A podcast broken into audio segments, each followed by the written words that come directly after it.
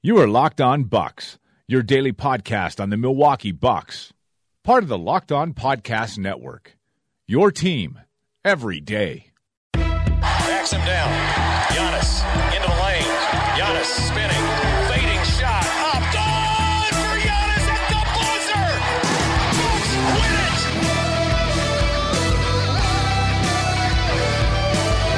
We made the only ball we believe on the future. Bucks win it.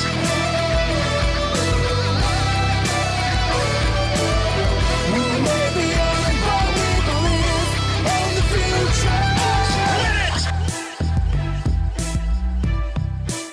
the future. Welcome to Locked On Bucks. I'm Eric Name, Milwaukee Bucks reporter at ESPN Milwaukee. Also the Milwaukee Bucks reporter at ESPN Cudahy, which I've already tried this one once this week. None of you got to hear it because things did not go well and our recording ended up being garbage. But I'm hoping ESPN Cudahy is not the jinx, and it is instead all of the terrible equipment I've been attempting to use this week. So shout out to all of our folks in ESPN, in the ESPN Cudahy affiliate, very close to Milwaukee, very easy and accessible, and I will be sure to be down there later this week. Joining me as always, well, maybe not always because this week has sucked, but still joining me as he has more often than not for the 450 plus podcast that we've done is my good friend and the founder of brewhoop.com, Frank Madden. Frank, how you doing, buddy? I'm good. It's been a while, Eric. Shout out to, I think it was our regular tweeter at us and Locked On listener, I think Josh Semrow, was who tweeted us a meme of, you know, the guy looking at the girl walking past him with your garbage computer being the scorned girl who's being ignored, me being the guy, and Dunked On being the new girl in that meme. I did make my my annual appearance with our friend Nate Duncan for the Bucks preview earlier today. So I think anybody who follows us on Twitter probably saw us tweet that out. So thanks to Nate for the chance to talk. It's always kind of daunting because, I mean, like, we could do like a 5-hour season preview podcast, right? Like if we were trying to actually cover everything that we want. So inevitably I always feel like some things got rushed, some things didn't get talked about at all, et cetera, et cetera. But I haven't listened back to it. So I don't know. I may not even bother because I just feel like it'll just make me think of things that we didn't talk about. But hopefully we will. Hopefully we educated the greater basketball podcast sphere on the Bucks. The big question, Frank, is I know Nate typically does over-unders, and in years past you have been one of the few folks that go on a podcast to talk about the team that you're an expert on and been like, you know what, I'll take the under. Did you take the under this year? No, and I joked about how I was breaking along Bucks quote-unquote expert tradition on his pod because our friend Jeremy Schmidt previously had appeared on Nate's pod doing this. And I don't know if he did it every year. I don't know how many times he was on, but at least the year before I did it, Jeremy took the under. And then the last 2 years, I took the under. And so this year I broke with the ranks, or at least I broke with tradition, and I took the over. I joke that I'm too much of an old Bucks fan to be able to go 50 wins in my prediction. So I went 49, which feels like kind of a sellout to hashtag team 50 wins. Sure. But I was actually pleasantly surprised because Nate also went 49 wins. So it's been kind of funny listening to the previews because inevitably Nate seems to always go like 2 or 3 wins fewer than the person who is talking about the team, like the expert on the team. Kind of, you know, again, just sort of that inherent bias that we just seem to have, unless you're a Bucks fan, I guess, in overrating your team. But so Nate, Nate joked, right? Like, you know, when you as Nate so eloquently put it, when you shit on Jason Kidd for so long, you know, when you get a new coach, you got to put your money where their mouth is, right? So, sure. So Nate was like, oh, hey, I got to say these guys are going to be a lot better. Otherwise, you know, he had Jason Kidd ranked last in his last year when Nate and Danny did their coach ranking. So obviously that's a big part of the story. And I think Nate also mentioned having Giannis he hasn't decided yet, but he's debating whether or not to put Giannis as his favorite for MVP. So yeah, good discussion. And Nate certainly, I think, shares a lot of our kind of longer term concerns about the Bucks, kind of, sure, you know, long term contending ability. But certainly as far as this year and being a much improved team, I think certainly it was nice to hear someone who is not inside our little Bucks biodome, you know, have similar thoughts on the Bucks. So anyway, enough of that. But yeah, shout out to Nate and Danny wasn't on, but shout out to Nate and Danny LaRue, who's normally his co-host. Two of my favorites to listen to. So yeah, something to listen to in August about the Bucks.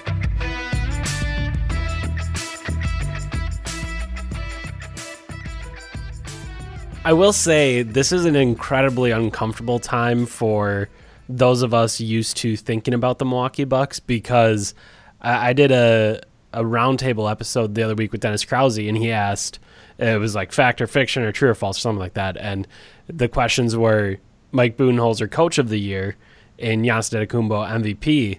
And both of them weren't like me laughing out of hand, right? Like it wasn't just out of hand. That's such a ridiculous idea. That can never happen. It's like, you know, neither of them are that crazy. Both of them could happen. Like Giannis could be the MVP this season. And well, if one is true, there's probably a good chance the other is true, right? Because that would, if Giannis ends up winning an MVP, well, then I would assume that the Bucks have won 50 games, maybe more. And if the Bucks have improved by 6 or more games and, you know, they're in a top 3 spot in the East, you know, maybe Mike Budenholzer is in the conversation for coach of the year. Typically, maybe it's a little bit more extreme of a turnaround, like going from a bottom, like a cellar dwelling team to a fringe playoff team, or, you know, like maybe it's a little bit bigger than 6 wins, but that would be a pretty large improvement. And it is just a weird time as a Bucks, a purveyor of Bucks opinions, to be like, yeah, you know what, you can be optimistic. I don't even know what to do with it. It's just kind of weird.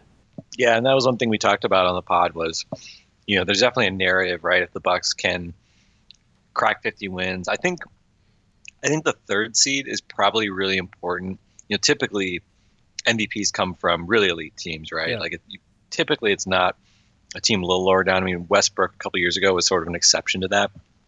But typically it's, you know, 50 plus wins, but and also like I think a top 2 seed is generally what the MVP is from. So I think if the Bucks can get to the third spot, especially if they can beat out Philly, I think symbolically that would have a lot of value. And I also think, you know, like when you think about like him positioning Giannis relative to the other MVP candidates, I think winning more games than the Pelicans is important, right? Because you can kind of look at the Pelicans and the Bucks in similar ways in terms of, you know, Giannis and Anthony Davis are clearly the leaders of those teams. They don't have sort of second traditional stars. And as much as Jrue Holiday and Chris Middleton are very good players, they don't have, you know, like another superstar at this point. So So whatever success they have, they're going to get credit for it. And so if they can bring their teams to 50 plus wins, that's obviously going to be a big storyline for them, big narrative. And I think Anthony Davis probably has a harder chance of doing that just because of being in the West. And just, I don't know. I'm a little less sure with Alfred Payton coming in there. I do like Julius Randle a lot. I love Miritich with Davis, but who knows, right? And obviously Davis has had some injury worries, things like that. But yeah, going to be really interesting, especially, you know, I think as much as my wife is a Rockets fan, so I'm a Rockets fan, I don't think the Rockets are going to win as many games this year. And so I think that'll probably cool sort of Harden's case for a second straight MVP. And then probably like Kawhi is like the other X factor, right? I mean, if Toronto wins 60 sure. games, he's going to be the guy, presumably, if he stays healthy. So he's also a guy that I could definitely see making a run at the MVP just because, you know, the narrative side of it and being on a team that can be really great. But anyway, yeah, I think, again, winning games. Funny how that leads to a lot of fun hype and winning games. But let's, I guess we have to kind of cool our jets a little bit because these are the Bucks and they that's typically has happened. So, but anyway, should we get into our the topic that we started last week and promised to do more of this week, but are now dragging our feet and only getting to here at the end of the week? I would love to, but first I wanted to talk a little bit about another reason why the MVP might happen. Giannis Antetokounmpo did actually work out with Kobe Bryant, or at least he claimed to do so on an Instagram photo with him and Kobe hanging out. So if you were looking for more turnaround jumpers on the baseline, selfish decisions, trying to think of other more isolation play for Giannis. If you were looking for all those things, he went to the master of all of them. No, I'm just kidding. Kobe Bryant does a number of very good things, but also, you know, he's Kobe. So he did actually. You're like 60% kidding with that joke. Correct. I mean, what do they say about good jokes? Like there's some truth in them, right? So he did that. Obviously, he had told me around the All-Star break that was his hope, and he was hoping while he was in LA he would get to talk to Kobe about doing that, and he got to do that. And I know every time this conversation comes up, I think we always the conversation that happens after the conversation about him doing that is, you know, is Kobe a good person to work out with? Should it be Dirk? Should it be Dirk's shooting coach? Should it be Chip Engelland? Should it be Kawhi Leonard? Should it be LeBron James? Who would actually be the ideal, you know, sensei to search out, I suppose? And I don't know that it really exists. Like, I think it's obviously we got to see Giannis work with KG a little bit, and, you know, maybe that made him more willing to talk some trash and scream strange things in people's ears. But I don't know that there is a perfect person, but I guess it is always good to see Giannis kind of pushing himself and, you know, trying to search out and find those people.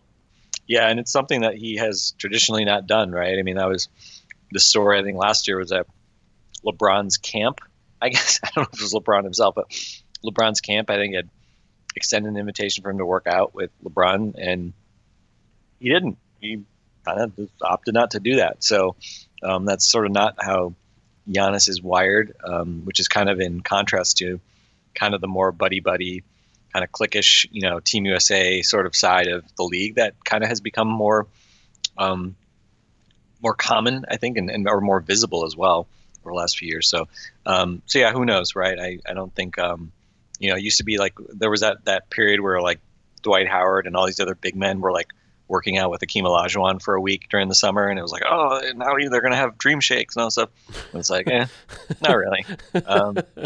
So I don't think anything... I don't think, you know, a few days with Kobe is going to radically change anything, but sure. I think that's the story of Giannis is and his greatness is that he doesn't need really that sort of external push, right? I mean, he's really so internally driven that he's reached great heights, really kind of largely on his own and without all that sort of external support. And one other benefit, which we've mentioned but haven't talked a lot about, you mentioned Chip Engelland, the Spurs' famous shot doctor who's worked with Kawhi and others.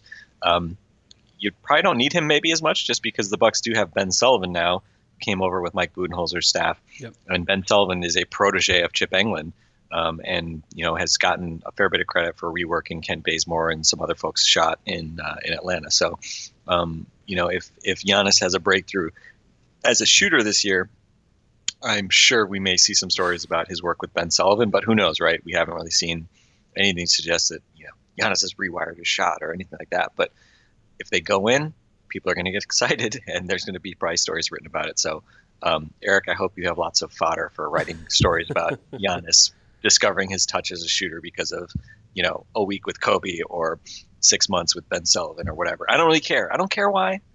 If I just want it to happen. Yeah, we'll see what happens there. All right, let's get into Buck Survivor. We already knocked out the first 6 spots on the list.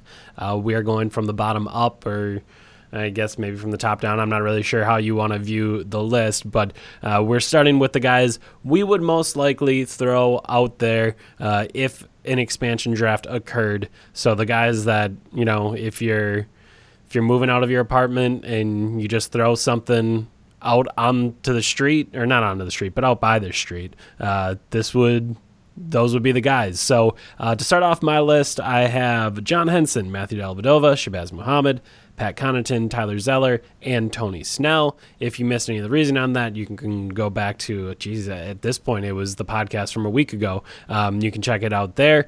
Frank, who were your first six? We had the same first two, John Henson and Matthew Dellavedova. Sorry, guys, contracts are important. Yep. And then keeping with that theme for me, I had Tony Snell all the way at 15 just because of contractual concerns, not because of really Tony's game per se, but I had him low down there just because, again, thinking to next summer in particular, if you didn't have a Snell or a Henson or a Dellavedova on your cap, you have a lot more flexibility to go out and make potential additional signings.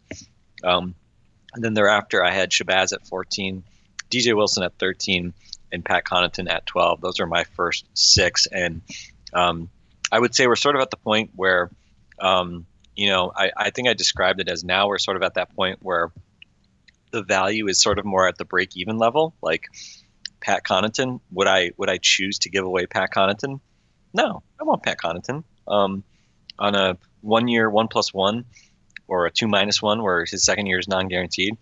Yeah, sure. I'm not paying him any money, really. Doesn't really impact your long-term flexibility. I'm fine keeping a guy like that on the roster.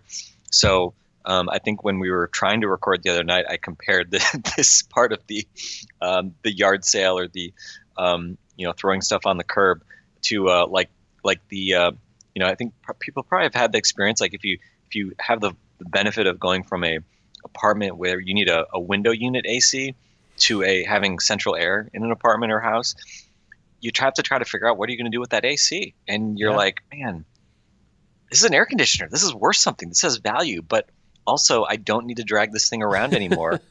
And so what do I do with it? So you're kind of torn. Do I throw it on the curb? Do I throw it in my storage or something like that? In this case, that AC unit is Pat Connaughton, or for me, my number 11, your number 13, Tyler Zeller. I think all these guys are like, yeah, sure. I guess I'll keep them on the roster. If I had to open up need flexibility or something like that, like I'll throw them into a trade, whatever. But they're not offensive to me. I can see them having a role.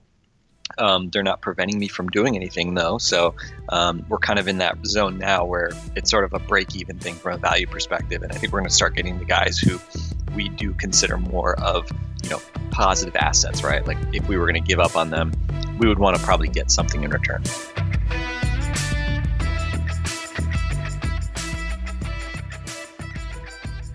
All right, so I'm going to do my next four right here just because they are kind of grouped together. And if you listen to the first part of the podcast, you can probably guess the direction that I'm going in here. A little bit of a shocker for Frank because I think my guy at 11, he would have been in the bottom of this list. But DJ Wilson is at number 11 for me.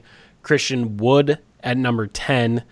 Donte DiVincenzo at number 9. And Thon Maker at number 8, or did I say that? Yeah, those are the right numbers. But those are my four, and I guess why I put all those guys there is, one, I do think you have, I'm trying to think of the way to say it, there's some draft capital in those guys. It might be draft capital that has already been wasted because you didn't make the right selections on, 3 first-rounders. You could have screwed all of those up.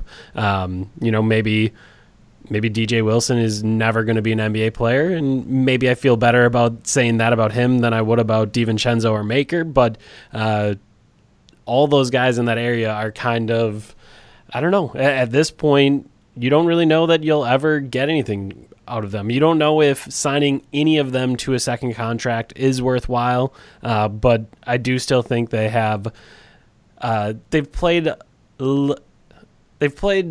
not quite enough basketball for me to be totally convinced that they are nothing and should be thrown out onto the curb.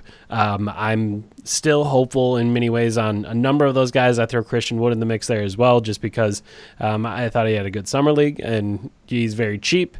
And, maybe there is some upside and a player still in there. DiVincenzo, we haven't really seen much of. Obviously, the hope is that he can be a, 40% three-point shooter. Like, that's even a little bit higher than he shot in college. So maybe that's not totally realistic, but you know, maybe the hope is DiVincenzo's a player, and then with Thon Maker, you're obviously hoping that Mike Budenholzer can get something out of him.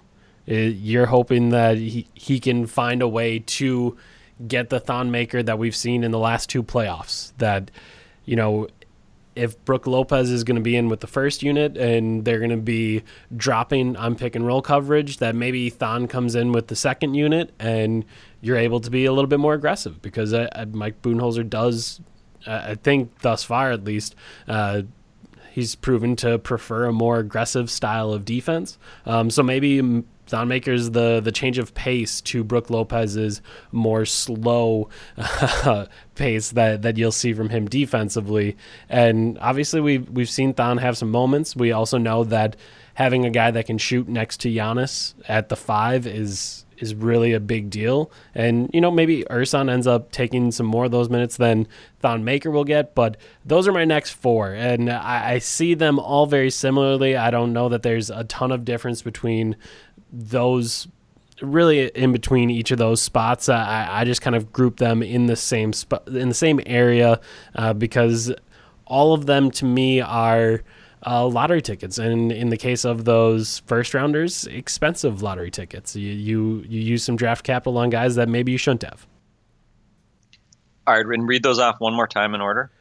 DJ Wilson, Christian Wood, Donte DiVincenzo, Thon Maker. Okay, so DJ Wilson at 12, Christian Wood 11.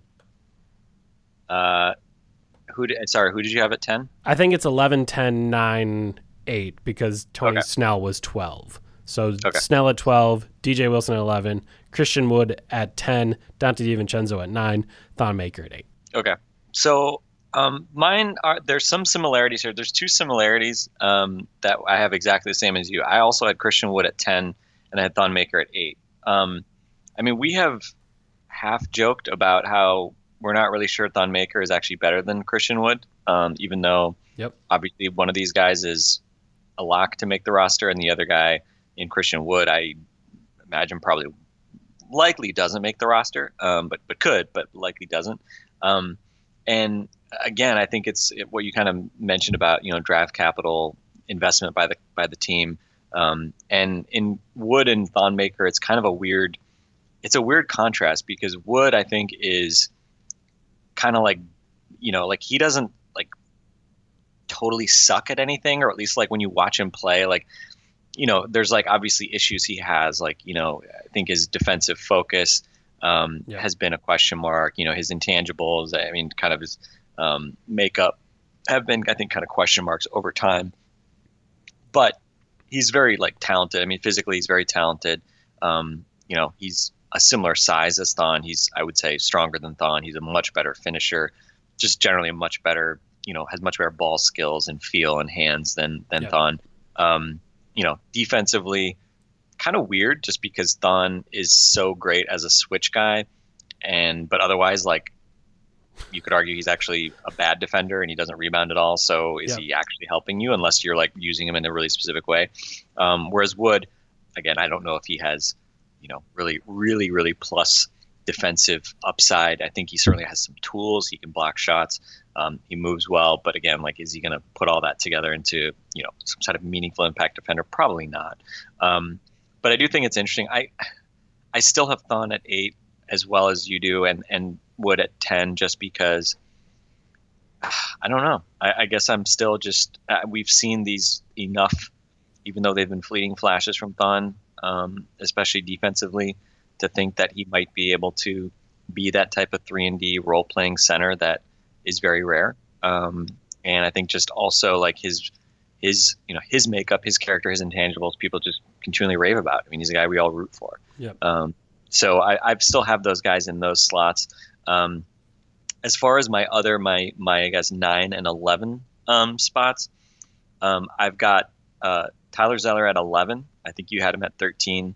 Again, I think, you know, solid, blah blah blah. You know, he's on a non-guaranteed contract, so he's, you know, literally you could just put him on the curb and it would cost you nothing, because you can just waive him and not owe him any money moving forward. And then I actually had Ersan Ilyasova 9, And Ersan is kind of tough. I'm going to be curious to see where you have him, because he's a guy that is, I would say, overpaid. Not so much like for this season. I mean, he's going to make $7 million. He made $6 million last year. But again, it's just coming back to the fact that you owe him two guaranteed years. And that second year is one where, I mean, again, he's been remarkably consistent. His age, he hasn't really fallen off much at all, sort of as he's aged. He's officially 31. There have always been the rumors that he might be 34. And so far, so good in terms of not really showing any obvious degradation of skills. But again, I mean, it could be next year. It could be the year after. Yep. He just might not be good anymore. He might not be a useful player anymore. And so I think especially looking to that second year and the impact of having that guaranteed $7 million on the books going into the summer of 2019, I just feel like that probably pushes him very much into that gray area of, is this a guy that you would actually, like, if someone offered to just take him off your hands for you, like, I know the Bucks wouldn't do that because they gave him this contract, but like me personally, would I just give away Ersan if somebody gave me the chance, if an expansion draft happened and somebody could take him? It's very possible I would, just because, again, of the cap flexibility question. But by the same token, I think the fact that we are here in August, almost September, I mean, I know the way we pitched this was, it's like right now, right? Like, who would you want to, protect and not protect right now? The one challenge is Ersan is obviously a short-term piece, and you would have a hard time just replacing him like right now. Sure. If the exercise was done 2 months earlier, like, right. Yeah. Right. If it was July 1 and you hadn't signed him and you still had your mid-level exception, then I think, again, you'd feel way more inclined to not take that deal. Right now, it's kind of like, all right, well, the musical chairs have happened and most of the other guys that you would have considered are gone. So, so I don't know. I still struggle to figure out whether or not I consider him a positive asset. I definitely think he's less of an asset than, a guy like Thon or Donte DiVincenzo, who I've got a little bit higher than you. But these are, I think, the interesting debates around what is value and, what kind of contract makes a player useful versus not useful. So we're going to go, I think, maybe one more spot. I'm looking at the clock right now. I think we can go maybe one more spot, and I'll go to that spot because it's Ersan. I have Ersan at 7. And I kind of use him as the line of demarcation. I think everything above him is undoubtedly positive. Like, I struggle to find any way to argue what is above him on my list is negative. I think there is an argument for Ersan with the length of that contract, which both of us don't like. We don't like that contract at all. But I do think that he's going to give you 25 good minutes. And for everyone below him on that list, I don't think I can say that. I think the one that comes closest to it would be John Henson. But his contract is so bad. And then, I mean, Tyler Zeller, I think, can maybe give you 15 minutes. I don't view him as someone that can give you 25. I think Ersan can give you 25. Those are going to be 25 good minutes. He has some positional versatility. And he is, as you mentioned, remarkably consistent. He's just a guy that is going to probably shoot somewhere between 35 and 40% from three. He's going to grab 10, or he's going to grab 5 rebounds. He's going to score 10 points, and those numbers may bump up a little bit. Maybe they bump down slightly, even though I don't think that's happened yet in his career. And like you said, maybe there's a fall off coming for him, but I just see him as someone that is pretty much undeniably positive on the floor, but his contract is just bad enough to keep him in a spot where we really have to discuss, is he a positive asset? Is he not a positive asset? Like, that contract is just bad enough that this has to remain a conversation because, if it was, even if it was 1 year, $7 million, I think he moves up into the undoubtedly positive category for me. And he obviously is not signed for just 1 year. It is 2 years and then a possible third year if they want to sign him and keep him. And, well, if Mike Budenholzer's in town still, it seems pretty likely that they'll do that because he is a big Ersan Ilyasova fan. So Ersan Ilyasova, number 7 for me on the list. And I think the final guy that you can debate on this list whether or not he's positive. Yeah, and I have at number 7, so 7 on down for me, I think, are all undeniably positive assets in my book. I have at number 7, Brook Lopez. Again, he signs for half of what Ilyasova got, but for only 1 year.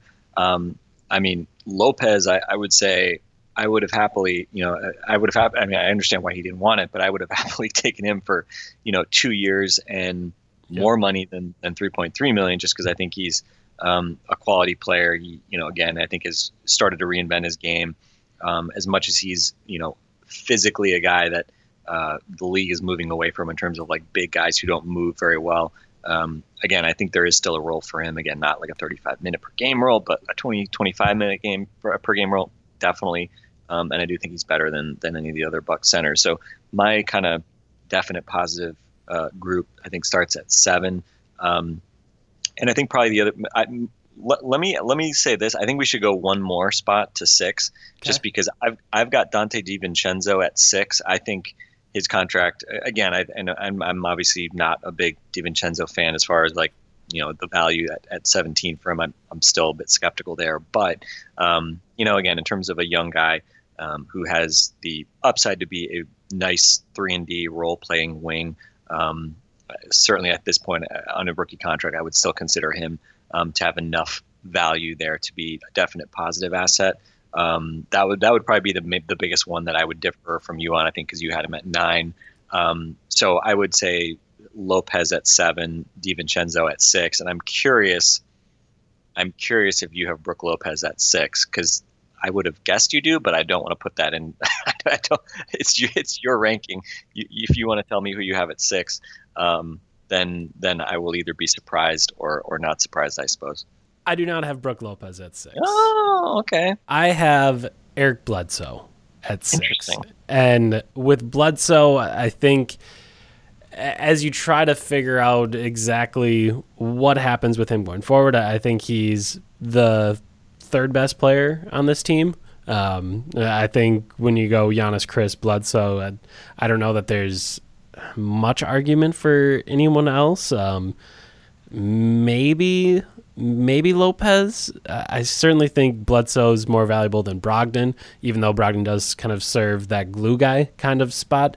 But I do think his contract is not quite attractive enough, and he does have enough warts on his game that, as you're going through this fit-wise and you're thinking, like, okay, does this really work perfectly with Giannis and Chris? Like, it could be better. And again, that might be selfish, and that might be a tough grade on a guy who I think is the third best player on the team. But I do think that contract is enough, and I would... I wouldn't be that hurt if at some point Eric Bledsoe would be lost. And I don't know that, thinking about Bledsoe going forward, I'm not sure he's the guy. I'm not sure that it would be a good decision for the Bucks to sign him up for another year after this one. So I think his contract is large enough this year that I pushed him down a little bit, even though it is only 1 year. But I did push him down a little bit just because it wasn't quite as good of a value as some of the guys above him. See, I would push back and say, and I won't reveal where where I have Bledsoe quite yet, other than to say I have him higher. I would just say with Bledsoe, like I mean, he could be getting $25 million this year, and to me that doesn't really matter because it doesn't really, you'd still be under the luxury tax. Sure. Or I guess maybe just barely. I'd have to double check, but he could be making a lot more money, and it doesn't really affect anything this year. Again, like ultimately, it doesn't matter. Yeah, like and this kind of gets into again like what's your view of it right now versus July 1, where if you had gotten rid of him, you would have had more cap flexibility, right? I mean that stuff matters obviously. I think just given kind of that the Bucks roster is what it is right now for this season, more or less, I would view Bledsoe's contract as not an issue at all. But I think what you mentioned, I think the bigger concern is what would you have to pay Eric Bledsoe in his next contract relative to, you know, where he is at from an age perspective, from an aging curve perspective, and what he's going to give you ages, you know, 30, 31, 32, however long you would sign him, right? And to me, that's the kind of scarier part of his value that I would ding him for more so than his contract currently, is just like the concern that, well, what are you, you know, his value is tied in part to, you know, the likelihood that you bring him back, and then what do you bring him back at? And that's obviously, you know, I think we've discussed as a concern given age, given, you know, his fit, things like that. Yeah, in my mind, it comes to like, what are you doing with Eric Bledsoe, if that makes any sense? Like, how does he fit into this picture long term, which is kind of why I dinged him, dung him. I'm not 100% sure what the proper conjugation of that would be, but that was kind of why I dinged him a little bit, just because, you know, ultimately you do have to ask that question. And when a guy has that type of contract, when he does have the, you know, mental kind of approach, kind of questions that we've seen with him, you know, if maybe his role doesn't feel quite right, does he end up saying, I don't want to be here while he's at a hair salon? Does he end up, you know, kind of thinking that he deserves more? I don't know. So to me, all of that kind of uncertainty with him in that final year with his contract, I maybe unfairly did it, but I did bump him down a little bit.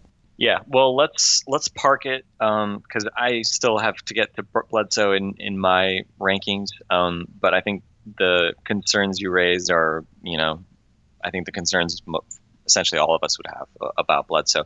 And to be honest, this is why I'm kind of happy that Bledsoe is going to be on this team for the start of the season, presumably, because I do kind of want to see what he does with Mike Budenholzer. Yeah. And, you know, this is sort of like one of these interesting kind of philosophical things. And we talked about also in regard to Jabari Parker, but, you know, if Budenholzer is this great developmental coach and this really good coach in general, then you want to see how that helps, not just the try-hard, low-ceiling guys that you hopefully can maximize as role players. But, I mean, ideally, that if you're a great coach and you're a great developmental guy, then and obviously there's more of a staff thing than just like Budenholzer himself.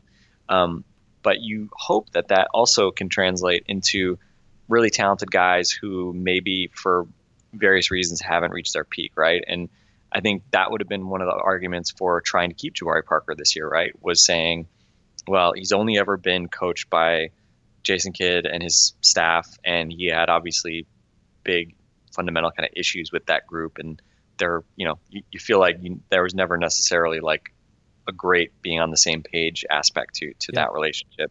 So it would be nice from an intellectual perspective just to see how much different he might look playing for a good coach. And I think Bledsoe is obviously kind of similar in that regard. Obviously he's under contract, so there was no decision to make this summer like there was with Jabari. And obviously they're very different players, right? Age, profile, et cetera. Bledsoe has a very clear role on this team that I don't think Jabari had as a starter. So there's lots of kind of differences, but I do think it's a really interesting, this exercise I think does kind of bring out a lot of these interesting factors that you lose when you just think about it from like, well, who's the best at basketball? Because as you said, I think both of us would agree that Bledsoe's the third best guy on this team. And I would argue that, yeah, it's not close. I would agree with that. So anyway, we can continue and kind of wrap up the rankings, I guess next week, but it's an interesting, I think, exercise. And I know our friends at Brew Hoop are starting their Ranking the Roster series as well, which is maybe slightly different theoretical exercise, but very similar. I think I would probably take more or less the same approach there that I did with this. So be sure to check that out as well. And I'm going to be curious to see how their community rankings shake out relative to ours. All right, that's going to be it for us. Hopefully there are no computer problems next week. Hopefully I figure everything out and figure out all my problems and have the pod all ready to go, up and running at full capacity next week. We will see if I actually get that done. So that's a bit of a teaser for the weekend. Will I actually get that done and have everything ready to go at the end of the weekend and ready for you next week? For Frank Madden, I'm Eric Name. This has been the second part of Bucks Survivor. This has been Locked On Bucks. We will talk to you next week.